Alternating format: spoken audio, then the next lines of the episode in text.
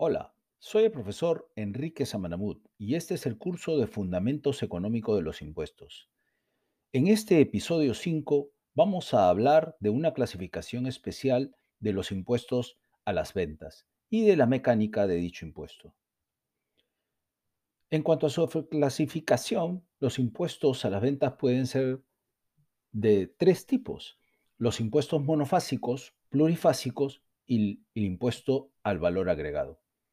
Los impuestos monofásicos graban la venta e importación de bienes y servicios en una sola etapa de la cadena de producción-distribución. No graba las compras de empresas que van a producir bienes finales. Así, solo pagan el impuesto a las ventas a consumidores finales o minoristas, reduciéndose el llamado efecto piramidal sobre los precios que vamos a ver en unos minutos. Si se impone sobre la etapa de manufactura mayorista, los costos de control disminuyen porque son menos los sujetos a controlar, que además son administrativamente más ordenados.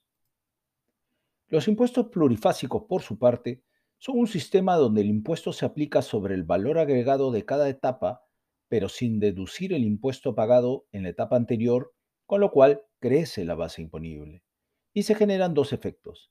El efecto acumulación o cascada, es decir, una múltiple aplicación sobre la base imponible y una aplicación del impuesto sobre el impuesto incorporado en transferencias anteriores. Y el efecto piramidación, es decir, una distorsión e incremento del precio en una suma mayor al monto recaudado. Implica una violación al principio económico de neutralidad por efecto del aumento desmesurado de los precios relativos a causa de la carga tributaria.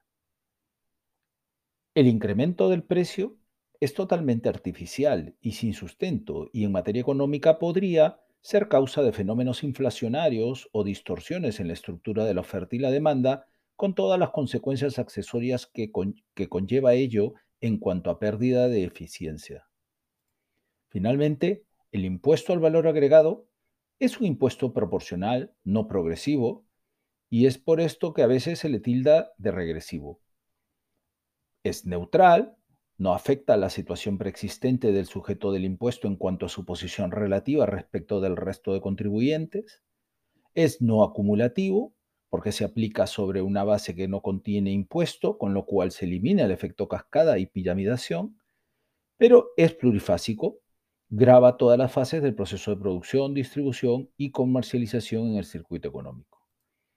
Si tuviéramos que distinguir entre el monofásico, plurifásico e IVA, un impuesto monofásico sobre las ventas es mejor que un impuesto plurifásico sobre las ventas. Pero el mejor impuesto monofásico sobre las ventas es el impuesto sobre las ventas al por menor. El IVA, por supuesto, es mejor que cualquiera de los dos. En cuanto a la mecánica o métodos de cálculo del valor agregado, tenemos dos métodos, el método de adición y el método de sustracción. Por adición básicamente se suman todos los valores agregados en cada una de las etapas. En cambio, en el método de sustracción se van restando los impuestos pagados en las etapas anteriores. Este método de sustracción puede ser sobre base real o sobre base financiera. Sobre base real, solo es permitido deducir el crédito por las compras de insumos directamente empleados en la elaboración del producto. En cambio, si es de base financiera, se permite deducir el crédito de todas las compras relacionadas al producto hayan entrado o no directamente en la producción. A su vez, si es de base financiera, podría ser de base contra base o de impuesto contra impuesto. En el Perú tenemos el método de sustracción sobre base financiera de impuesto contra impuesto.